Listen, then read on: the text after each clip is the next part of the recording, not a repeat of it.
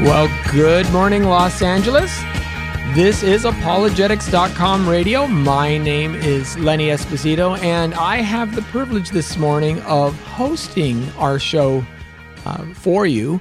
Uh, and it's a little bit strange because Harry Edwards, our normal host, is here. He just decided that he would rather contribute right. more to the conversation than than perhaps sit on this side of the microphone. But Harry, glad to glad to have you Good here. evening, everybody. Yeah, and also, of course, uh, Jacob Daniel is with us, um, who our intrepid team would always be remiss without. wow. So, how, how are things going at Heritage Council, Jacob? Uh, going well, just keeping busy with ministry. Uh, what I'm doing currently is teaching at two academies. Uh, one is New Hope Academy, which is a church-based academy, and the other is Living Truth Academy, which is in Corona. So I'm teaching early morning tomorrow, actually at 8:30. If it's Oh, wow. if anyone's interested in Norwalk area to actually learn more about Mormonism, that's what I'm teaching tomorrow. Okay. Yeah, and just um, uh, other than that, I'm working on some writing projects and traveling quite a bit, speaking at different churches, focusing uh, our attention at this moment here, Southern California as well as in Bay Area. So Okay. yeah. That's great. And, and Harry, we don't ever get to hear an update from you and your studies. You're still working Well, on that's your- true. Yeah, I am working on a demon. Uh, n- not D E M O N, uh, Doctor of Ministry. I know it sounds the, You're, you're, the you're, you're same. not, you're not you're not pulling a Descartes on me. That's me. right. No, yeah, yeah. No, I'm not demon possessed. Uh, but um, yeah, so uh, I'm finishing up my second year. It's kind of weird to think that, and then dissertation starts in the fall. Then. Wow. And wow. then, yeah. And reading like a madman as we've reading like crazy, a book a week, and blogging about it. Uh, it's been fun. I'm learning a lot, and I'm. Uh, it's very, um, no doubt, satisfying, very helpful, and it's I think given me the right knowledge, and hopefully with humility comes with it. But Okay. yeah, and hopefully it it, it shows in, in our shows. You know, it, Yeah. Um, we're adding to it, and we were just talking about how, like, in, during um, our, our time before the show, how we need to be exposing Christians to various views so that they're not shocked that it exists when they finally learn about it, right? and they're, they've not been prepared.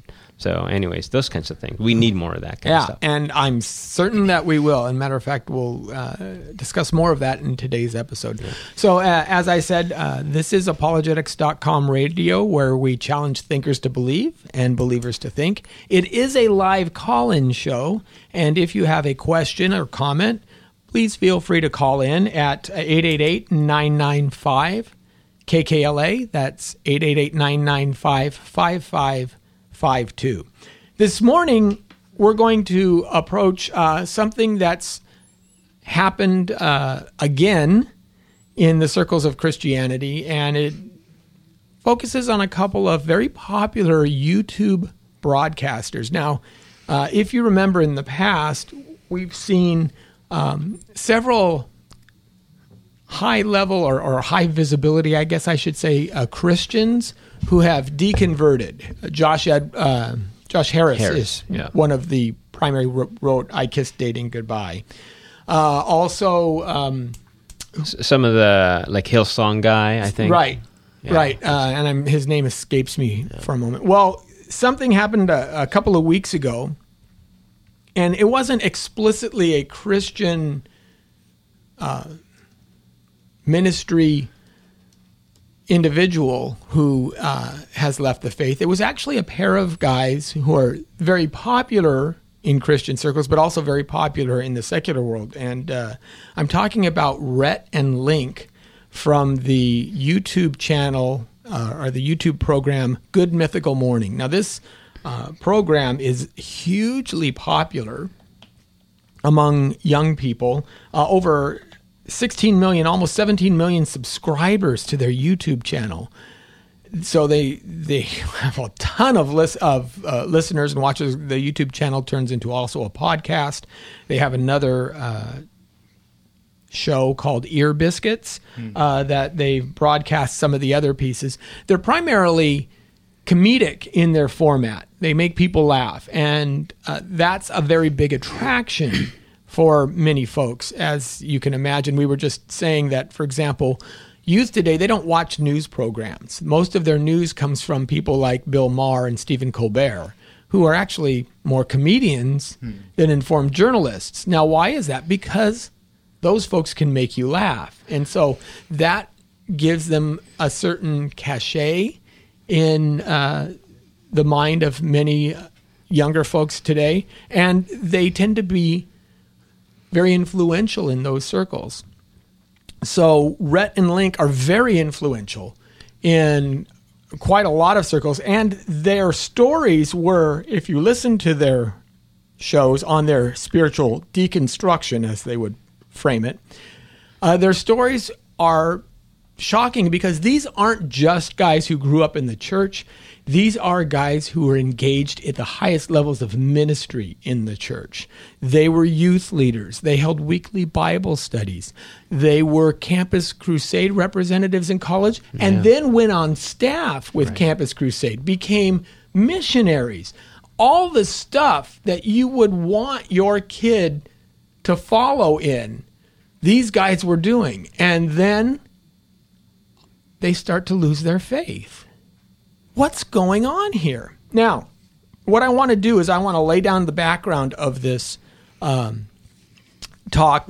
Both of the episodes that where they discuss the the loss of their faith are fairly long. They're about a like an over an hour and a half, hour and forty five minutes each. So I'm going to try and condense that. Although they were friends growing up for most of their lives, went to the same youth group together, the same church. So, and a lot of what happened to Rhett uh, transferred over to Link as they were talking to one another. What I want to do is I want to give you a little bit of background so you understand where they're coming from. And then uh, we'll talk about some of the problems with the objections that led to their deconstruction of their faith, as they put it, as well as what we as the church should be doing in order to help young people who could fall down that path. I mean, the statistics are still clear that you have 70 to 80% of young people leaving the church after they get out on their own, go to college, things of that nature.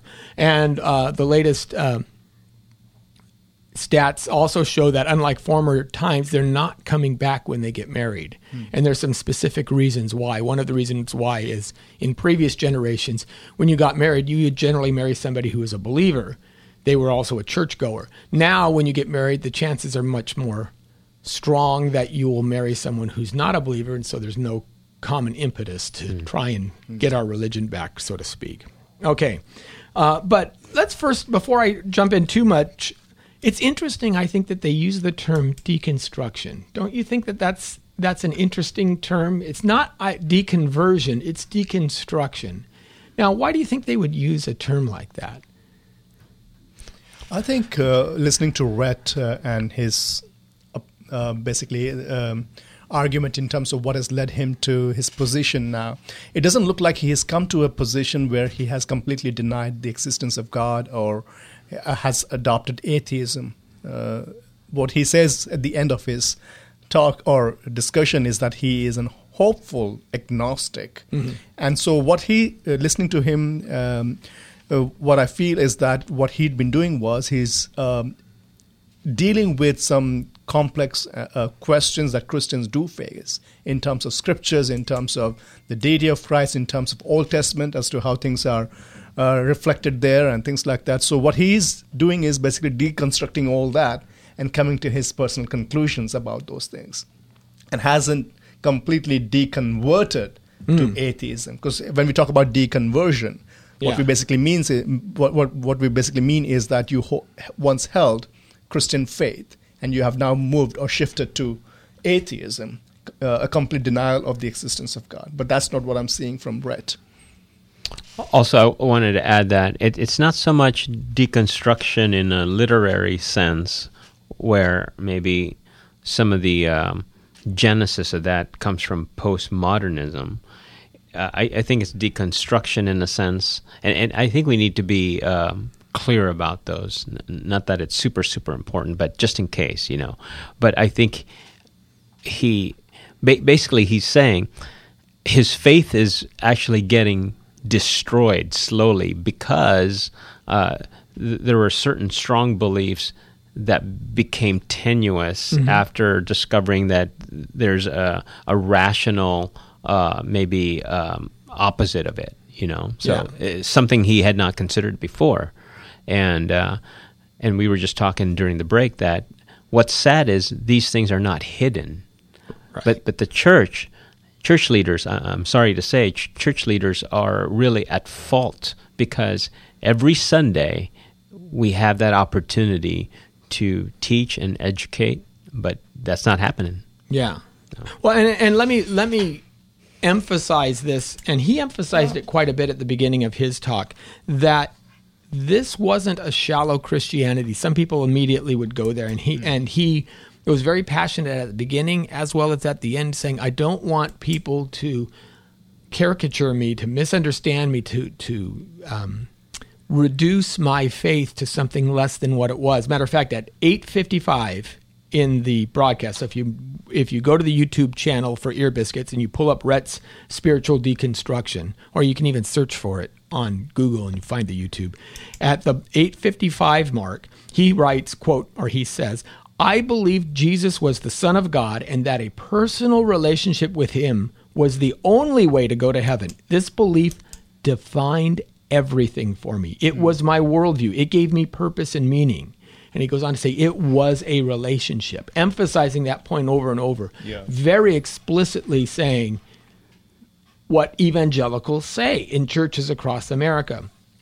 He also notes that he was a naturally skeptical person, and this had already been in the back of his mind. He had some qualms as to how the canon came together, and um, it didn't seem as clean as he would have liked it, as he says. And then that the resurrection, he says, well, that's a tough thing, but that's the whole point. I have faith, he says at the 1345 mark, right? And what he would do to, in order to assuage these problems, he said he would go off and read Christian apologists. And so he would read Lee Strobel or he'd listen to Ravi Zacharias or folks like that. And he'd read them in order to say, okay, yeah, I guess it must be true. And, and put a band aid over his doubts. Um, to me, that's a little concerning because that's not what you're supposed to do. Not to put a band aid over your doubts. You're supposed to understand the issue. But that's, I'm going to leave that aside for right now.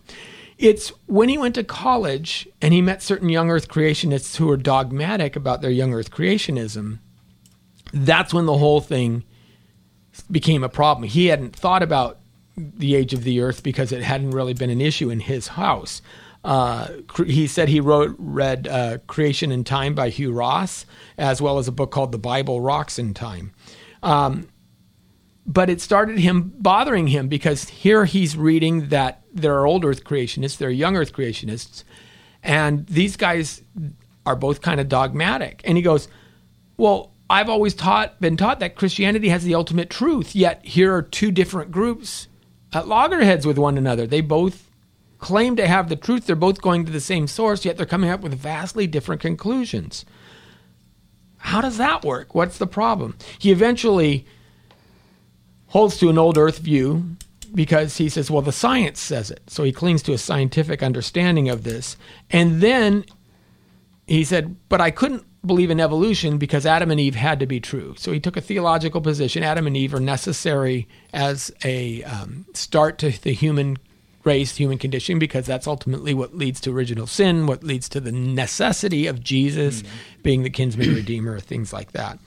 Uh, and he said he'd strike conversations with people about evolution not being true. And he could argue with people who believed in it to the point of where they didn't believe in it anymore. Yet he read a book called The Language of God by Francis Collins. Francis Collins, uh, of course, ran the National Institutes of Health. Very smart guy. Uh, knows a lot about human genetics. Believer, but holds to evolution. And in the language of God, he makes the argument for evolution. And uh, Rhett gives a couple of examples of why Collins proved persuasive to him. He talks about the fusing of chromosome 2 in humans, um, and that uh, it seems to correspond to chromosomes 2 and 3 in apes. Um, he says that he knows that humans and chimpanzees share 99% of the same DNA. However, uh, the standard Christian response to that is, well, that's God's prerogative to use the same building materials. Why can't He do that? And uh, but why then would these other things start to show up? He mentions retroviruses. Mm-hmm. Uh, that you know there are certain retroviruses that you get that incorporate themselves into the DNA. The most well known of those is AIDS, right? When you when you re- track the AIDS virus, it actually becomes part of your white blood cell DNA, and that's what makes it so difficult and, and nasty. Mm-hmm. But those retroviruses show up in humans, they show up in chimpanzees, they show up in apes in the same places. And the, and he says, well, it, then doesn't it make sense that a common ancestor had this virus and passed it along to all its progeny? Uh, he uses a coffee stain uh, analogy. If you if you were to see a mimeograph copy of you know two different Bibles, maybe an, an English Bible and an, another Bible, and they and you see the same coffee stain on both of them, wouldn't you think that well the coffee stain came from the original page and then it was mm-hmm. copied to both of them? That's so.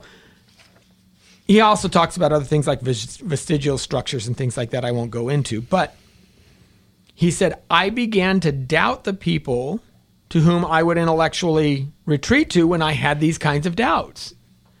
Now I'm starting to believe in evolution, and these people told me that it wasn't wasn't true. Right? The Bible was the the sole source of truth. It was well, he didn't say that. He said the Bible was inerrant, and that's the source that we look to for all truth. Therefore, uh, how can I start to believe these things if evolution is true? It start to rock his worldview. So he says, well, maybe the Old Testament isn't true. Maybe maybe Adam and Eve aren't literal. Uh, you know, I can't find archaeological evidence for the Exodus, things like that. What do I do then? Well, I can still have Jesus. I can still have Jesus. And then he they move out to California in order to pursue their show. Uh, and he he uses the term California Christianity. This is right about 45 minutes mm-hmm. into the show, which I, I love that. Yeah. Uh, California Christianity, which is like, hey man, all the details don't matter. Just you know, love Jesus, kind of a mm-hmm. kind of an approach. But this is what he said. Um, he prayed, and he writes this in his journal. And this is at 4609. He writes, "quote My faith is still weak, but it is not gone." And possibly God is building a foundation he can build real faith upon. Here are a few things that hit me recently. From an intellectual standpoint, I may never have certainty about my faith. That pursuit may be fruitless. It's becoming clearer that the significance of my faith, or the so called proof of Christianity, and he uses scare quotes in that proof, is not found in well reasoned arguments. Rather, it rings true like a musical note would. It hits my resonant frequency. And he said, though the more he read his Bible, the more it inflamed his doubts. Lastly, he questions the historical um, reliability of the Gospels, turns to Bart Ehrman uh, and his books, uh, and uh, really started bothering him. And he said, I took a look at the answers to the Christian answers I had been given, and that's when I realized that the Jesus thing was very, very messy from a historical standpoint. Jesus Interrupted was the book that he was reading at this time. Um, and again, he said people are reading the Gospels. Bart Ehrman's reading the same Gospels as, say, William Lane Craig, and they're coming to vastly different conclusions. So, how can I deal? This isn't like science. And he says, it's not like a guy who's doing an experiment in America and a guy who's doing an experiment in China, all things being equal, they're going to come out with the same result. This isn't what's happening. So, therefore, he starts questioning everything, comes up with the what if I'm wrong series of questions that he asks right at the one hour mark. He says, quote, the Bible is a product of man. I, he believed. He believed it's man's best guesses about God. He asks, if I don't have to believe that God ordered his people to slaughter men, women, and children by the thousands, then why would I? Mm-hmm. If I don't want to believe that every religious experience of every person who is not a Christian is illegitimate, then why would I? If I don't have to believe that anyone who does not have a relationship with Jesus, i.e., the majority of people who have ever lived, are going to spend eternity being literally tortured in a fire, experiencing never ending pain and suffering, then why in the HE double hockey sticks would I believe that? If I can somehow, he asks, accept the idea that hell exists because of God's holiness, why would I believe in a God who would choose to create that particular world where people have no choice whether they are going to be born? But once they are born, if they don't adopt the correct understanding of God, he will punish them forever. Why believe in that God if I don't have to? And therefore, by 2014, he comes to the final conclusion. I understand that it is unreasonable for Christianity to be a set of scientifically verifiable principles, he says. It is a faith, implying that some sort of believing without seeing is involved. And more specifically, it is a relationship with Jesus, and relationships are not well defined or experienced scientifically. However, I don't think it insignificant that the deeper I have dug into Christianity, with a thirst for the truth, the more difficult it has become to have faith. In fact, for me, it has become impossible. Now, in the subsequent show, his partner Link explains how his journey, in some sense, uh, starts off differently because he was very much a perfectionist and always worried in his youth and in his early years about doing enough, being spir- spiritual enough to please God. And he never felt he measured up. He felt he was being phony, even when he was put in positions of ministry like worship leader. But as he and Rhett began talking and they began reading these books together, the same set of doubts grew in Link's mind. So I'm not going to cover um, Link's testimony as much because it's it's a lot of it parallels Rhett's in this regard. That they were reading the same books, they were asking the same questions. They start, first started doubting the Old Testament, then they started doubting the testimony of the Gospels as historic. And then they started doubting the idea why should I have faith if faith is something that I feel in spite of the evidence that I'm seeing against it? And that's that's where we where we stand. I don't think this is a unique story. I think there's a lot of people today who are following similar paths. Matter of fact, in the comment section of the YouTube videos, you're seeing a lot of people responding and saying, "This is my story too. I have something very," and, and they're applauding these guys and they're mm. rallying to them and and and cheering them on. And I think it's something that the church needs to address. I think that there's several issues here. So, first of all, your initial thoughts, guys. How, how does this testimony, so to speak, strike you? And uh, what do you think? Um, is is this a serious thing? Is it happening more than yeah, uh, when I was watching it, because you assigned it to to us to watch, um, I actually felt uh, empathy for him, and I was really sad uh, listening to him. I felt like he was genuine, and he was really struggling to get his testimony out because it was a hard thing for him to admit all of those things. So um, he started out with just the whole idea of doubt, and I, I can sense from the way he was presenting was doubt was uh, a big struggle for him. Like he yeah. never was allowed to doubt because doubt equals not having enough faith uh, automatically. It's like for him, it was black or white, you know, mm. And um, and there was no middle uh, gray area. So I, I, think in one of the one of the write ups on this, um, somebody said that well, he was wrong in that to think that doubt was bad. And so I think in the in, in, in our sphere of influence in the way we teach when we interact with people, we should say that it's okay that from time to time you're doubting. It's how we deal with doubt is really important. Yeah. Now, for him, it seemed like he, um, I, I think he, he did it the right way in the beginning, and he was reading and he was asking all the right questions. But um, I think what was lacking there, and I think you might bring it up later, uh, Lenny, is he didn't have uh, people to talk talk it with, talk it through. He didn't have that community, so he was left in his own own whatever in his own way of dealing with it with just books. You know, he I guess he had Link. Uh, Yeah. So I, I don't know what that network. But he uh, he led. It seems to me that he led Link down that path because Link wasn't bothered by the issues initially. It was only after Rhett brought them up that Link. So Yeah, yeah. Link was a was a sympathetic sounding board, but Mm-hmm. he wouldn't necessarily eh, be one that would be able to um, yeah.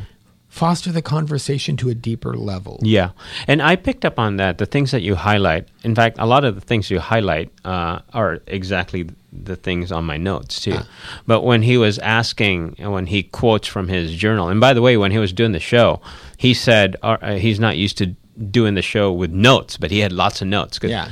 So I could tell. I appreciate that he was careful about it, and uh, I am convinced that he was and so that's interesting. I, I use that past tense uh, intentionally. A Christian, because I'm allowing, and, and this might be one of those things we're applying in, in, in the show tonight, is that we we need to understand that maybe it's possible that one can lose your sal- our, salvation. That's a possibility. It's a possibility. So, but I know we're we're coming on a station break pretty soon, Yes, right? So right. maybe we need to continue this. Let me just later. add one thing. It, it somehow seems like the whole experience of coming to LA and everything, it seems more like uh, behaving like a teenager who's been raised in a Christian family, but the time it, they leave their home, they're exposed to this world where their questions get some sort of validity and some grounding. And that, Rumswagen. yes, and I think moving to LA might have given that kind of exposure to Rhett. Uh, and the kind of position he holds in terms of being an influencer. Possibly. We'll, we'll, we'll talk a little bit about that uh, as we come around and then what we need to realize about this. So um, on the backside, we'll, we'll cat- catch you up after the break. What comes into our mind when we think about God is the most important thing about us. Everyone has ideas about God. Unfortunately, many people hold false ideas about Him. And these ideas have consequences. Some false ideas have led people to worship a God of their own making, while others have led people to reject God altogether. This year, we've devoted an entire conference to answering the most common false ideas about God. Is God anti gay? Is God good? Do Muslims and Christians worship the same God? These are just a few of the topics we'll be addressing. The only way to guard against false ideas is to fill our minds with true ideas. So join me and a number of other speakers at one of this year's Rethink Apologetics student conferences. Find out more information about Rethink by going to rethinkapologetics.com. That's rethinkapologetics.com. We are at war. It's not a war of bombs and bayonets. It's not a war against flesh and blood. In fact, it's not a physical war at all. It's a spiritual war. That's why Paul instructs us to put on the whole armor of God, that you may be able to stand against the schemes of the devil. The devil's primary scheme is deception. He wants us to believe false ideas about God. And the only way to guard against false ideas is to fill our minds with true ideas. Simply put, we combat deception with truth.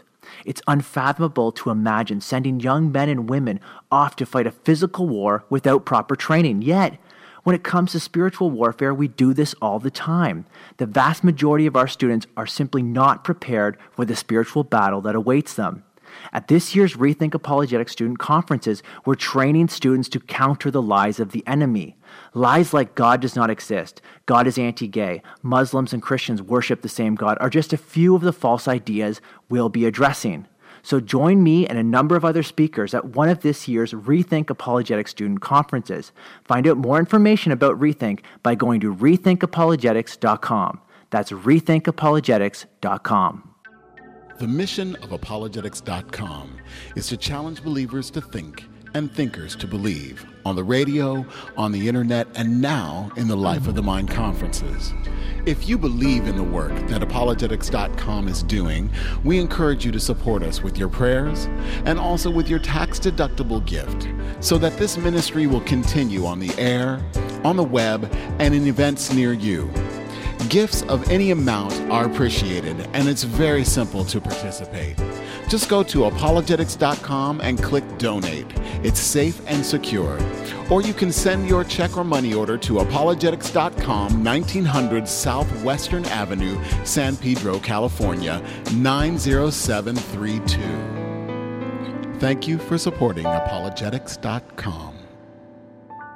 All right, let's get back to the apologetics.com radio show.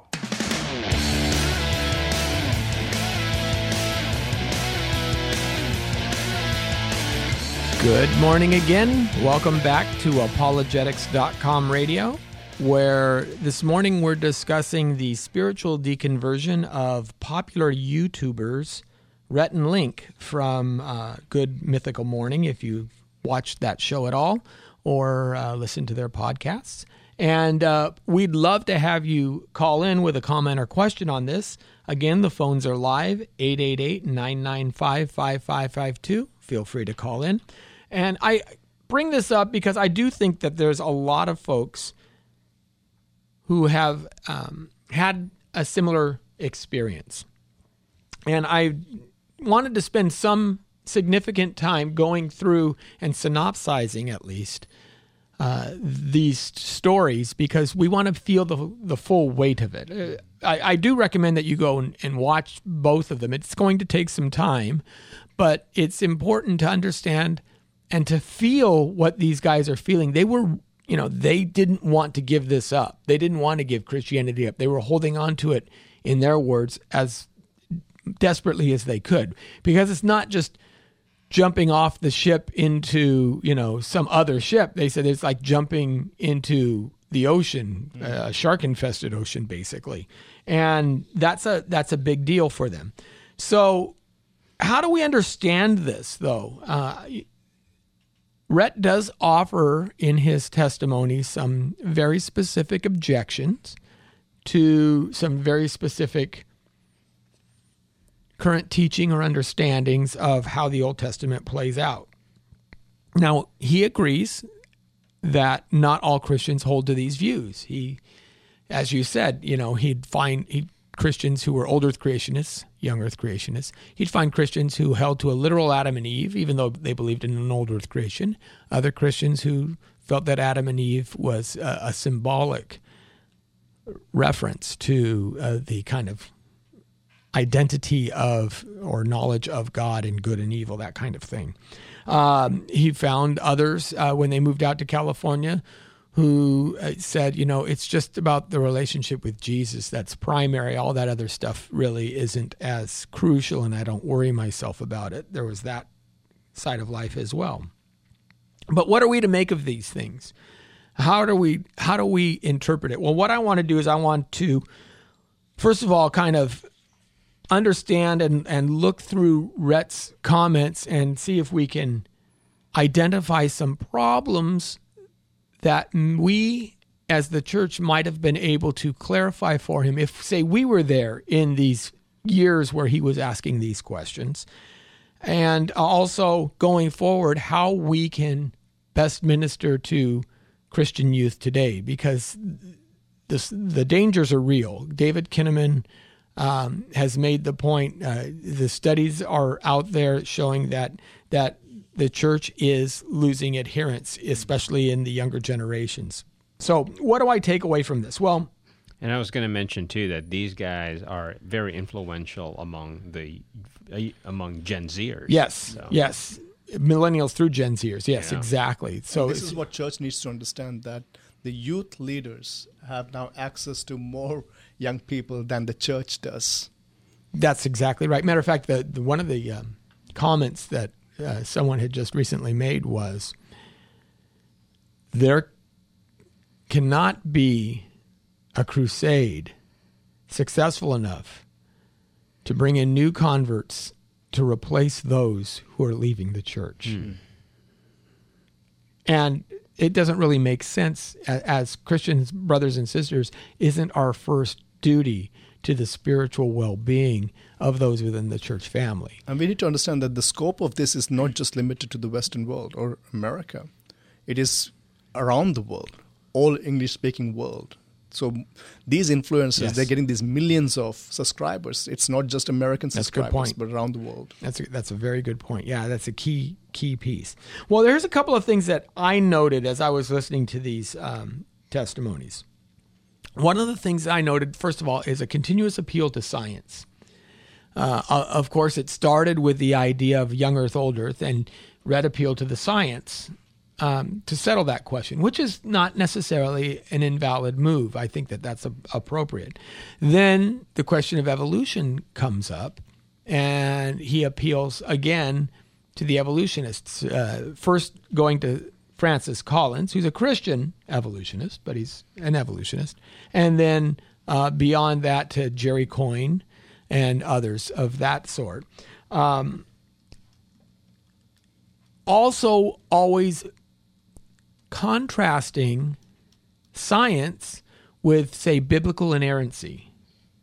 And like I said, I, I mentioned he had mentioned archaeology and things like that, and and it seems to me that he, what he was searching for was absolute certainty. He felt biblical inerrancy meant that my beliefs were absolutely certain, and when there was conflict, when there was disagreement between two parties, that didn't necessarily say, well, I know that one party's right and one party's wrong. What that told him was there's not clarity here. And if it's, uh, in his words, very, very messy, then that means inerrancy isn't true.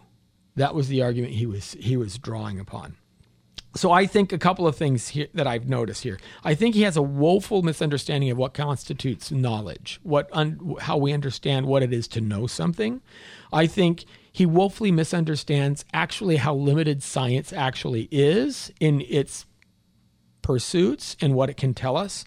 I think he doesn't understand that there are real disagreements even within questions of evolution and things of that nature in all specific scientific assertions. I'm not going to just pick on evolution.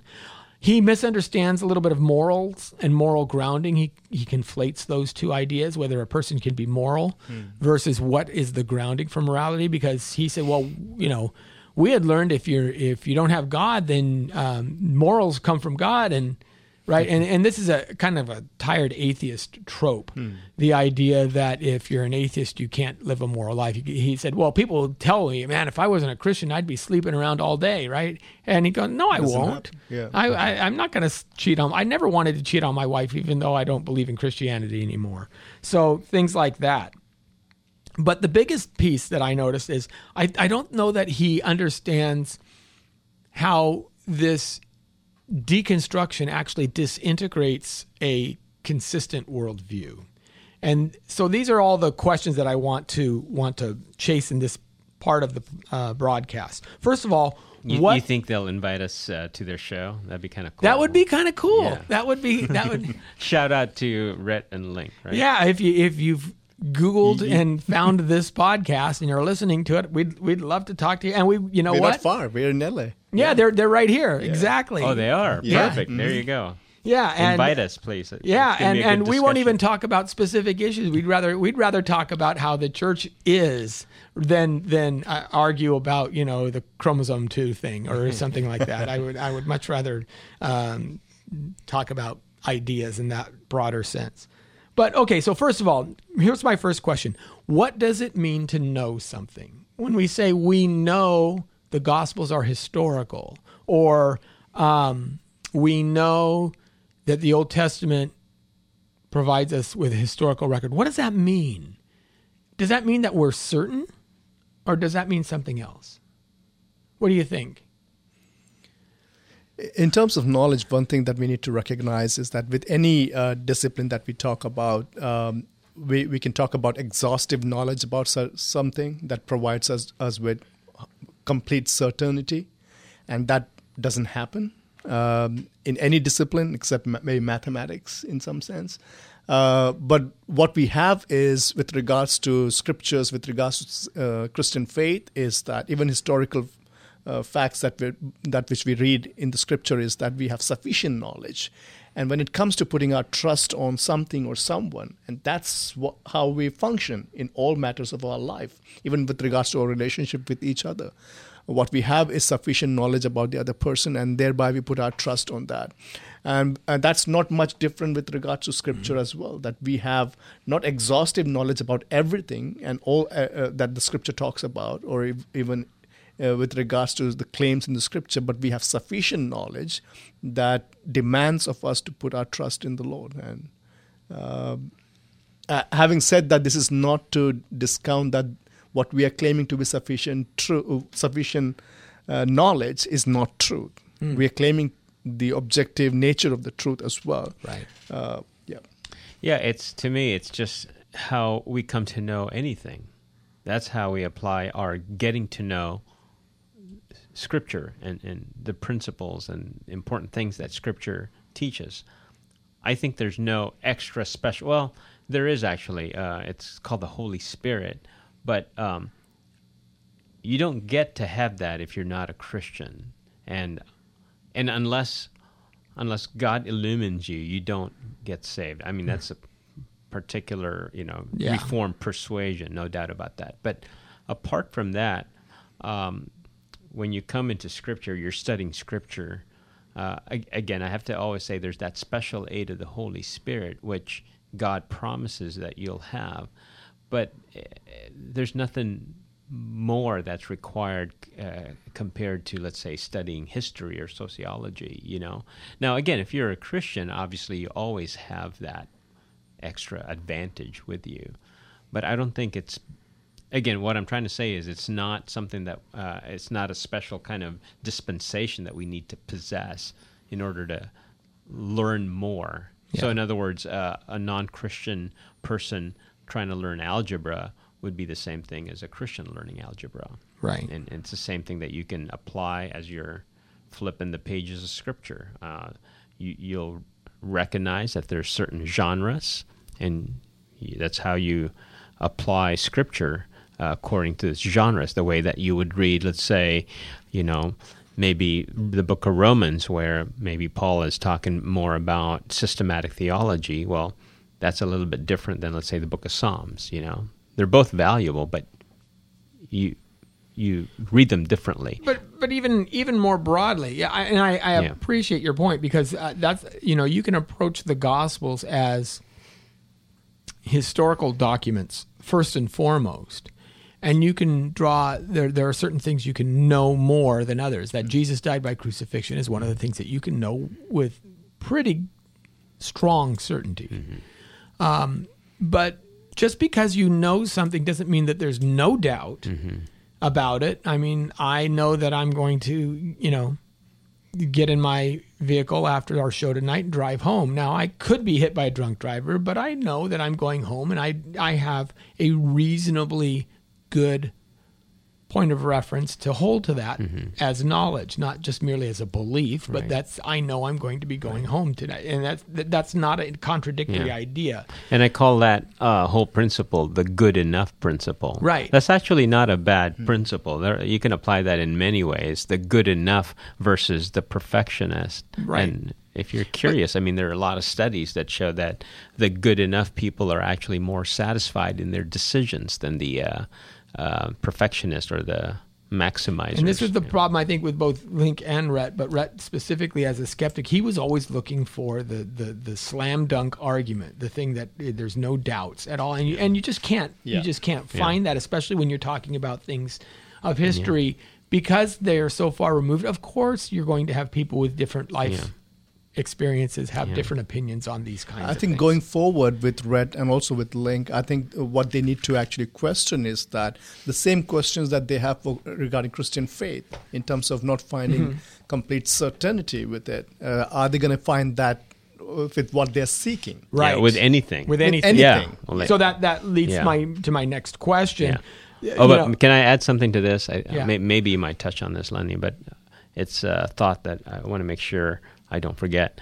Um, I, I have to say, though, again, going back to what I said earlier, I do appreciate uh, Rhett's uh, thing. It was long, but he I, I felt like he was genuine, he was sincere, uh, and he was really thoughtful and careful and, and we need to appreciate that. And and he kept saying, "Yeah, don't accuse me or judge me as like maybe uh, someone who has never believed to begin with." Right. And and that's an easy thing to say. In fact, I can, as I'm saying that, I can picture people I respect who would just easily dismiss the Rhetts of the world and just say, "Yeah, you you were never saved to begin with." So again, that that's really harsh in my opinion. And again, this is where we're applying uh, this principle where that, that's a case for if it is true or if it can be true that uh, the whole once saved always saved might not be true i mean our whole theology shouldn't collapse just because maybe Right. that is true. You know what I mean? And and again, Christians are divided over that. And you can also point to scripture where uh, maybe the whole "one saved, always saved" isn't uh, the case. Uh, I, I, don't hold that personally, but um, here's the point I wanted to make for the Rhetts of that's his name, right? Rhett. Yeah. That, the Rhetts of the world. And I was just reading. Um, you guys know the name Jordan Peterson. Oh, yeah. He actually disdains the question, and it's always asked of him, "Do you believe in God?" And Christians like to ask him that because the way Jordan Peterson talks and his writings, it's very Christian, but he's not. Right. But I, I just read somewhere w- and discovered why he doesn't like that question. Number one, it's too personal, actually. But the reason why he won't give you a straight answer and he, he gets he bristles with frustration when he gets that um, question. Here's the thing, and I f- kind of understood where he was coming from, and I think the rest of the world are this, and some of us, some of our dispositions are like this actually because the the idea that uh, the a loving God uh, and the God of the Bible and the narrative that we find in Scripture is just the best story ever, where you know a loving God sacrifices Himself to rescue us and and shows us love and mercy, and literally, you know, just has that amazing love for us, right? It, it's so unbelievable, right? Uh, that the the response from us would be total obedience, total devotion. And for someone like Peterson, because of that truth, it's so great, it's so amazing that that our lives would be so affected that we would be good people in the superlative sense, like mm. really good people. And so for for people like Jordan Peterson, for Rhett, their expectation is super high. Yeah. And and we shouldn't blame them. It should be. I mean, we're talking about the God of the universe, omniscient, omnipotent. I mean, just all of the super qualities of this being, and uh, and so I kind of l- love their underlying assumptions, and, and, they're right. It should be, uh, and we need to wrestle with those ideas all the time. In other words, if we are, as C.S. Lewis says, little Christ, hmm. why aren't we? Like Jesus. Yeah. That's a problem. That should really shake us, and every minute of the day, always remind ourselves for those of us who consider uh, ourselves as followers of Christ. Why it, it, aren't we like Jesus? yeah, yeah, very much self-reflective. That's uh, right. Uh, at the same time, uh, Harry, you mentioned about ex- putting expectations, and that's the and that's a, a, key issue here as well. With a lot of people putting their expectation on God and then not seeing God meeting those those expectations, right. and that's where the dis- disappointment and doubts creep right. in, and then people question their faith. Whereas I think Christian faith is uh, Christian uh, walk of faith is one where we actually uh, submit ourselves to God's expectation as revealed in the scripture uh, and uh, living our life accordingly. Well, one of the things that I found fascinating about this is uh, what Rhett has done. He actually replaced the kind of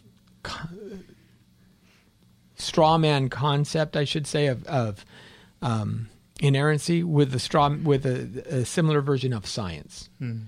And his view of science is not what science actually is. We have to understand what science is. Science is merely the inference to the best explanation given the data that we know. And because it's an inference, because we infer things, we inject our ideas and our viewpoints in there quite a bit from evolution to everything else. For example, nowhere in Rhett's story do we talk about the origin of life or the origin of the universe. Why is there something rather than nothing?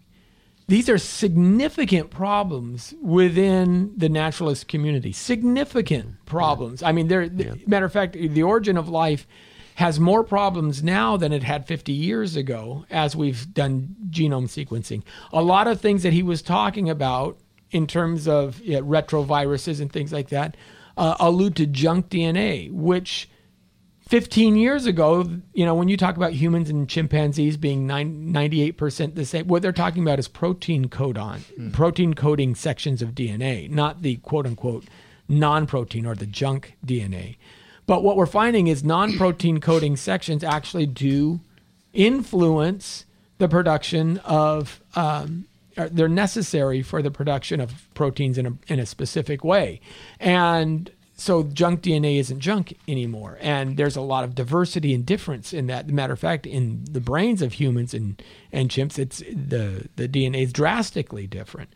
So there's those kinds of issues. There's issues uh, even, you know, when we talk about science that hold things in tension all the time, right? We, we learn that what goes up must come down. That's a scientific fact. Newton. Nobody doubts Newton. Well, ask a quantum physicist if he doubts Newton, because what you find out is all the ideas of actions and equal and opposite reactions, they don't hold in the quantum realm. Hmm.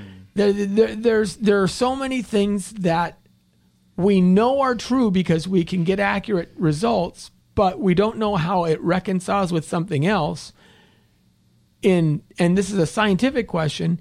It's easily as difficult to solve as say Adam and Eve versus evolution. Those are those are pro, those are easily at least on the same par because they're they're very different. How do you how do you tang, uh, deal with quantum entanglement where uh, you know a photon on one side of the universe is, or electron is influencing an electron on the other side of the universe and there's nothing in between them? How do they know? How do you deal with double slit experiments where things supposedly go backwards in time?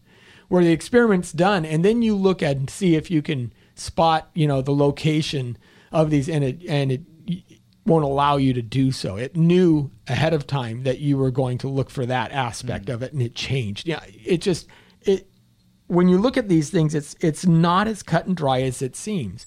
And i've made the point before you would never even want a surgeon a heart surgeon to operate on you using a manual that's 50 years old. Why? Because all of the scientific data in there is out of date. You want new stuff because we found new things, and many times that's in direct contradiction to what we used to believe. Hmm. So, th- science is fluid. It's it's inferential. It doesn't have the replicability that Rhett is looking for biblically but it doesn't even have the replicability that he thinks it has scientifically. And and these are just huge broad errors. And we still haven't talked about other issues like again, why is there something rather than nothing? And this is what I when I tell people to ask about things like the age of the earth and evolution, I said, go with what you know, not with what you don't. Hmm. Something rather than nothing, that's that's a logical problem that can't be overcome. Why is there life rather than non-life? Those are logical problems that can't be overcome.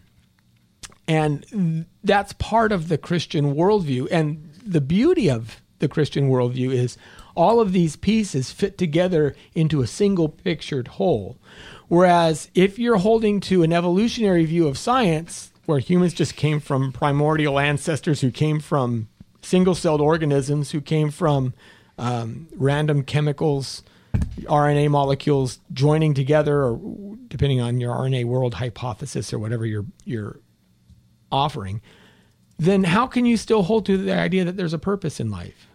Those things break apart. They don't. They don't fit together. How can you? The, you may be moral, but the question isn't are you moral. The question is, when we get to moral quandaries, who's right? When we get to two different people who have two different moral understandings of an issue, who's right? How do you understand that? What grounds the morality? And that's part of the problem. So I think as we're getting ready to wrap up, going forward, we need to talk about and teach the controversy. This was a very famous point with an intelligent design, but it needs to be taught in evolution. Let's do a seminar where the first hour we just teach evolution the way an evolutionist would. Give all the facts out there. Let's talk about telomeres and, and retroviruses and things like that. And then explore the differences and the problems that those positions have that their scientists admit that they have, as well as the biblical um, or or a Christian point of view. And if I may jump in, um, what I mentioned when we started this show uh, with Heritage Council and what we are doing with these academies, I think that could be a model that churches can adopt Yes. where we can have academic level learning on these issues uh, at church, uh, bring it to the church instead of bringing the church to the academia. And we can have, uh, you know, learning uh, on different topics uh, that are necessary for us to engage. Exactly. Exactly. I think we need to be sensitive to those holding different views. I, I tell the story that a couple of Jehovah's Witnesses came to my door on Halloween of all days. And I asked them, How did you become Jehovah's Witness? Were you always Jehovah's Witness? And the older guy says, No, I was a Christian. But I had a couple of witnesses come to my door at Christmas time. And they hmm. said, Well, you know, December 25th isn't the day that Jesus was born hmm. because the sheep were still out in the field. So it couldn't have been Christmas time because it was too cold. And at 17, he called up his pastor and he said, Hey, is this true? The pastor said, Are those Jehovah's Witnesses talking to you? And the guy said, Yeah. He goes, Oh, well, just don't listen to them. And the uh. pastor hung up. And the kid, he told me, he goes, As a kid, I said, If he's lying to me about this, what else is he lying, to me about? Mm-hmm. And he became a witness. This is exactly what I hear Yeah. Rhett doing. If they're not discussing this issue, then they must not have, hmm. Or or they have an answer that they really don't believe in, or you know they've not taught the the, the details of it. Now there are books out there that do teach that. I, I'm I don't know if Rhett had got into the true nits and gnats of it. I mean, he talk, points to Jerry Coyne, but when you start reading the actual scientific papers mm-hmm. and and start reading the counter responses to those papers, then then you're really doing the detail. But that's a lot of work. But I think going Yeah. forward, we need to do that in our churches and teach them the controversy would be a big step forward. I think also that maybe we need to, Jake and, and I were talking about this, maybe rethink the way we're doing apologetics. Yes, Too. absolutely. As you know, we do we do it a little bit differently here. Um, it's not just all about evidence based. It's it's broader. I mean, we do a lot of cultural stuff, a lot of sociological YouTube. stuff. Yeah, exactly. so um, that's that's what it is. You know.